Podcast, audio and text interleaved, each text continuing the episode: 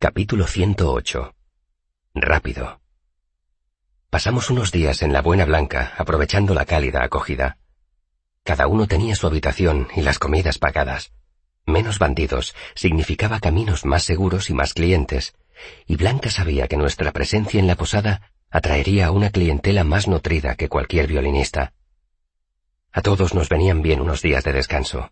Las comidas calientes y las camas blandas eran una bendición. Y podíamos aprovecharlo para curar nuestras heridas. A Gespe todavía no le había sanado del todo la de la flecha en la pierna, y Dedan llevaba el brazo entablillado. Yo ya me había recuperado de las heridas de la pelea con los bandidos, todas leves, pero tenía otras nuevas que se concentraban en mi espalda y consistían básicamente en arañazos. Enseñé a Tempi los fundamentos del laúd, y él siguió enseñándome a pelear. Mi instrucción consistía en discusiones breves y escuetas relacionadas con el letani y largas y agotadoras sesiones de Ketan. También compuse una canción sobre mi experiencia con Felurian. La titulé Versado en el crepúsculo. Coincidiréis conmigo en que no era un título muy bueno. Por suerte nunca llegó a cuajar, y hoy en día casi todos la conocen como la canción medio cantada. No era mi mejor obra, pero era pegadiza. A los clientes de la posada pareció que les gustaba, y el día que oí a Losi silbándola mientras servía las consumiciones, supe que se extendería como un incendio en una veta de carbón. Como seguían pidiéndome que les contara historias, compartí con ellos otros episodios interesantes de mi vida. Les conté cómo había conseguido que me admitieran en la universidad con apenas quince años. Les conté cómo había obtenido acceso al arcano en solo tres días. Les conté que había invocado el nombre del viento en un arranque de cólera después de que Ambrose me rompiera el laúd. Por desgracia, la tercera noche me había quedado sin historias verídicas, y como mi público seguía hambriento de más, robé una historia sobre Ilian y me puse en su lugar, y de paso aderecé el personaje con unos cuantos detalles robados de Taborlin. No me enorgullezco de lo que hice. Y en mi defensa, me gustaría decir que había bebido bastante. Además, había varias mujeres hermosas entre el público. Los ojos emocionados de una joven tienen algo poderosamente cautivador. Pueden arrancarle todo tipo de tonterías a un joven estúpido, y yo no fui la excepción a la regla. Entretanto, Dedan y Gespe ocupaban ese pequeño mundo exclusivo que se crean para ellos los nuevos amantes. Daba gusto verlos. Dedan estaba más tranquilo, más amable, el semblante de Gespe perdió gran parte de su dureza. Pasaban mucho tiempo en su habitación, recuperando horas de sueño, sin duda. Marten flirteaba descaradamente con Blanca, bebía como para ahogar a un pez, y en general se divertía por tres. Pasados tres días, nos marchamos de la Buena Blanca, pues no queríamos agotar la hospitalidad que allí nos prodigaban. A mí no me importó irme, porque entre la instrucción con Tempi y las atenciones de Losi estaba casi muerto de agotamiento. El camino de regreso a Severen lo hicimos despacio, en parte porque nos preocupaba la pierna herida de Gespe, pero también porque sabíamos que pronto tendríamos que separarnos. Pese a que habíamos tenido nuestras diferencias, nos habíamos hecho amigos, y no es fácil dejar atrás esas cosas. Las noticias de nuestras aventuras nos precedían en el camino, y cuando parábamos a pernoctar era fácil conseguir cama y cena, si no es que nos salían gratis. Al tercer día de abandonar la Buena Blanca, nos encontramos a una pequeña troupe de artistas. No eran Edena Rue, y estaban bastante apurados. Solo eran cuatro. Un hombre mayor, dos jóvenes de unos veinte años y un niño de ocho o nueve.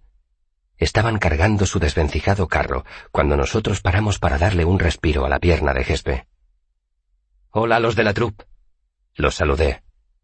Nos miraron con cierta inquietud, pero se relajaron al ver el laúd que llevaba a la espalda. Hola, Albardo. Me reí y les estreché la mano. No, no soy bardo, solo canto un poco. Es casi lo mismo, repuso el hombre mayor sonriéndome. ¿Hacia dónde vais? De norte a sur. ¿Y vosotros? Se relajaron aún más al saber que íbamos en otra dirección. este a oeste, dijo. ¿Cómo os van las cosas? Últimamente bastante mal, repuso encogiéndose de hombros. Pero nos han dicho que a dos días de aquí vive una tal Lady Gress. Dicen que no rechaza a nadie capaz de tocar un poco el violín o representar una pantomima. Confiamos en poder ganarnos un penique o dos. Nos iba mejor cuando teníamos el oso. Terció uno de los jóvenes. La gente pagaba gustosamente para ver una pelea con un oso. Enfermó por una mordedura de perro, me explicó el otro joven. Murió hace casi un año. Qué lástima, dije. No es fácil conseguir un oso. Ellos asintieron con la cabeza en silencio. Tengo una canción nueva para vosotros. ¿Qué me dais a cambio? El hombre me miró con recelo. Bueno, que sea nueva para ti no significa que lo sea para nosotros, expuso. Y que sea nueva no significa que sea buena. No sé si me explico. Júzgalo tú mismo, dije, y saqué mi laúd del estuche. La había compuesto procurando que fuera pegadiza y fácil de cantar, pero aún así tuve que repetirla dos veces para que se le quedara grabada. Como ya he dicho, no era Nedenarru. No está nada mal, admitió a regañadientes. A cualquiera le gusta oír una canción sobre Felurian, pero no sé qué podemos darte a cambio. Yo me he inventado una estrofa de calderero curtidor, intervino el niño. Los otros intentaron hacerle callar, pero yo sonreí. Me encantaría oírla. El niño llenó los pulmones y cantó con voz aflautada. En una ocasión, a la orilla del río, a la hija de un granjero sorprendí mientras se bañaba. Dijo que no le gustaba que un hombre la mirara y se enjabonó de nuevo con gran poderío. Me reí. Está muy bien. Lo felicité. Pero a ver qué te parece esta versión. En una ocasión, a la orilla del río, a la hija de un granjero sorprendí.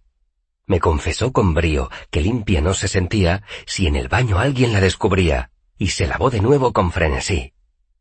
El niño se quedó pensando. Me gusta más la mía, concluyó. Le di una palmada en la espalda. Así me gusta. Hay que creer en uno mismo. Me volví hacia el jefe de la pequeña troupe. ¿Alguna novedad? Caviló un poco y dijo, Unos bandidos hacia el norte, en el Eld. Asentí. He oído que ya los han echado. Pensó un poco más. Dicen que Alberon se casa con la Lagles. Yo sé un poema sobre los Lagles. Saltó el niño y empezó. Siete cosas hay delante de la entrada de los Lagles. ¡Cállate! El hombre le dio un coscorrón al niño y me miró como disculpándose. El chico tiene buen oído, pero muy malos modales. La verdad es que me encantaría oírlo, dije. El hombre mayor encogió los hombros y soltó al chico, que lo miró con rabia antes de empezar a recitar. Siete cosas hay delante de la entrada de los lagles. Una es un anillo que no se ha usado. Otra, una palabra que se ha invalidado. Otra, un momento que no sea tarde. Otra, una vela que no arde. Otra, un hijo que con la sangre viene. Otra, una puerta que la riada contiene. Otra, algo custodiado estrechamente, y entonces llega lo que le sobreviene al durmiente. Es uno de esos acertijos en verso, dijo el padre para disculparse. No sé dónde los oye, pero no debería ir por ahí repitiendo todas las canciones subidas de tono que oye. ¿Dónde lo has oído? pregunté. El niño pensó un momento. Encogió los hombros y empezó a rascarse detrás de la rodilla. No sé, a otros niños. Tenemos que irnos, dijo el hombre alzando la vista al cielo. Metí la mano en mi bolsa y le tendí un noble de plata. ¿Qué es esto? me preguntó mirándolo con desconfianza. Es para ayudarte a comprar otro oso, dije. Yo también he pasado momentos difíciles, pero ahora me van mejor las cosas. Me dieron las gracias efusivamente y se marcharon. Pobre gente. Ninguna troupe que se precie se rebajaría a las peleas con osos. Era un espectáculo que no exigía ninguna habilidad y del que nadie se enorgullecería. Pero no podía reprocharles que no tuvieran sangre ru, y los artistas de troupe tenemos que velar unos por otros. Nadie más lo hará. Durante el día, mientras recorríamos el camino, Tempi y yo hablábamos del letani, y por la noche practicábamos el ketan. Ya no lo encontraba tan difícil, y a veces llegaba hasta atrapar la lluvia, antes de que Tempi detectara algún error minúsculo y me hiciera volver a empezar. Un día, él y yo encontramos un lugar medio escondido, junto a la posada donde habíamos parado a pasar la noche. Dedan, Gespe y Marten estaban dentro bebiendo. Me puse a practicar concienzudamente el ketan, mientras Tempi, sentado con la espalda apoyada en el tronco de un árbol, practicaba con tesón un sencillo ejercicio de digitación que le había enseñado. Una y otra vez, una y otra vez. Acababa de terminar círculo con las manos, cuando detecté un leve movimiento con el rabillo del ojo. No me paré, pues Tempi me había enseñado a evitar las distracciones mientras realizaba el ketan. Si giraba la cabeza para mirar, tendría que volver a empezar. Moviéndome con una lentitud dolorosa, empecé danza hacia atrás, pero nada más colocar el talón, noté que me faltaba equilibrio. Pensé que Tempi me llamaría la atención, pero no lo hizo. Interrumpí el ejercicio, me di la vuelta y vi a un grupo de cuatro mercenarios Adem caminando hacia nosotros con soltura. Tempi ya se había levantado e iba hacia ellos. Había guardado mi laúd en el estuche y lo había dejado apoyado contra el tronco del árbol. Los cinco formaron un corro, tan cerca unos de otros que sus hombros casi se tocaban, tan cerca que no oía ni el más leve susurro de lo que decían, ni les veía las manos. Pero por el ángulo que formaban los hombros de Tempi, Deduje que se sentía incómodo y que estaba a la defensiva. Sabía que si llamaba a Tempi desde lejos, lo considerarían grosero, así que me acerqué. Pero antes de acercarme lo suficiente para oír lo que decían, uno de los mercenarios estiró un brazo y me empujó apretándome con firmeza con los dedos extendidos en el centro del pecho. Sin pensar, hice romper León, agarrándole el pulgar y apartándole la muñeca. El mercenario soltó la mano sin esfuerzo aparente y trató de derribarme con piedra que persigue. Hice danza hacia atrás y esa vez me equilibré bien, pero él me golpeó en la sien con la otra mano, no lo bastante fuerte para hacerme daño, pero sí para dejarme aturdido un segundo. Me hirió en el orgullo. Fue el mismo tipo de golpe que me daba Tempi para reprenderme en silencio cuando no realizaba bien el ketan. Rápido, dijo el mercenario en voz baja en Atur. Al oír su voz, me di cuenta de que era una mujer. No es que fuera especialmente masculina, sino sencillamente que se parecía mucho a Tempi. Tenía el mismo cabello rubio rojizo, los ojos gris pálido, la expresión serena y la ropa de color rojo sangre. Era un poco más alta que Tempi y tenía los hombros más anchos. Pero si bien era delgada como un junco, la ceñida ropa de mercenario revelaba las curvas de las caderas y los pechos. Me fijé más y enseguida vi que tres de los cuatro mercenarios eran mujeres. La de los hombros anchos que estaba enfrente de mí tenía una fina cicatriz que le atravesaba la ceja y otra en el mentón. Eran unas cicatrices pálidas y plateadas como las que Tempi tenía en los brazos y en el pecho. Y aunque no eran desagradables, daban a su rostro inexpresivo un aire extrañamente adusto. Rápido, había dicho. A primera vista parecía un cumplido pero he sido objeto de demasiados escarnios en mi vida y sé reconocerlo sea en el idioma que sea. Por si no me hubiera quedado claro, llevó la mano derecha hacia atrás y la apoyó en la parte baja de la espalda con la palma hacia afuera. Pese a mi rudimentario conocimiento del lenguaje de signos Adem, supe que quería decir eso. Había puesto la mano tan lejos como podía del puño de la espada. Al mismo tiempo, me enseñó el hombro y desvió la mirada. No me estaba declarando sencillamente inofensivo, sino que estaba haciendo un signo de un desdén insultante. Me controlé para mantenerme impertérrito, pues sabía que cualquier expresión que se reflejara en mi cara solo conseguiría empeorar aún más la opinión que aquella Adem pudiera tener de mí. Tempi señaló hacia el sitio donde yo estaba cuando habían llegado los Adem. Vete, dijo, serio, formal. Obedecí de mala gana, pues no quería montar una escena.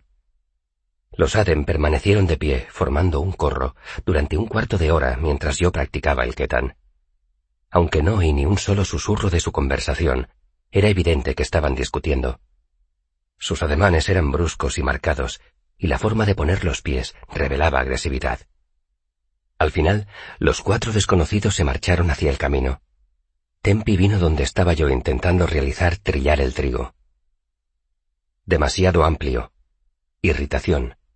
Me dio unos golpecitos en la pierna de atrás y me empujó por el hombro para demostrar que me faltaba equilibrio. Moví un pie y volví a intentarlo. ¿Quiénes eran, Tempi? Adem, contestó él, y volvió a sentarse al pie del árbol.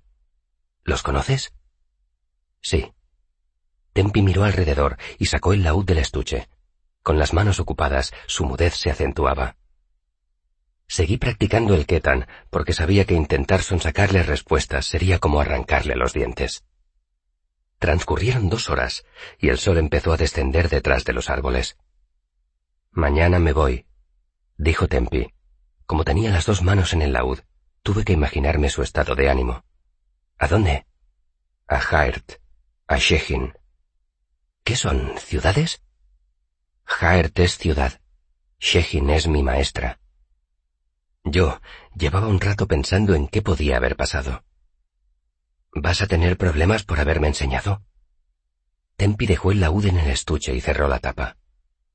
Quizá. Sí. ¿Está prohibido? Está muy prohibido, me contestó. Se levantó y empezó a realizar el ketan. Yo lo seguí y estuvimos callados un rato. ¿Muchos problemas? Pregunté al final. Muchos problemas dijo él, y detecté un deje de emoción poco habitual en su voz. Ansiedad. Quizá no fue muy sabio. Seguimos moviéndonos con la lentitud del sol poniente. Pensé en lo que había dicho el Ktae. El único dato potencialmente útil de toda nuestra conversación. Te reías de las hadas hasta que viste una. No me extraña que todos tus vecinos civilizados también desechen la existencia de los Chandrian Tendrías que dejar muy lejos tus preciosos rincones para encontrar a alguien dispuesto a tomarte en serio. No tendrías ninguna esperanza hasta que llegaras a la sierra de Borrasca. Felurian me había asegurado que el Ktae solo decía la verdad.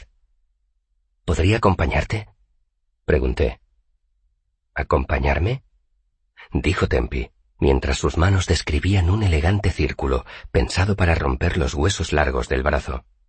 Viajar contigo, seguirte, hasta Jaert. Sí. ¿Te ayudaría a solucionar tus problemas? Sí. Iré contigo. Gracias.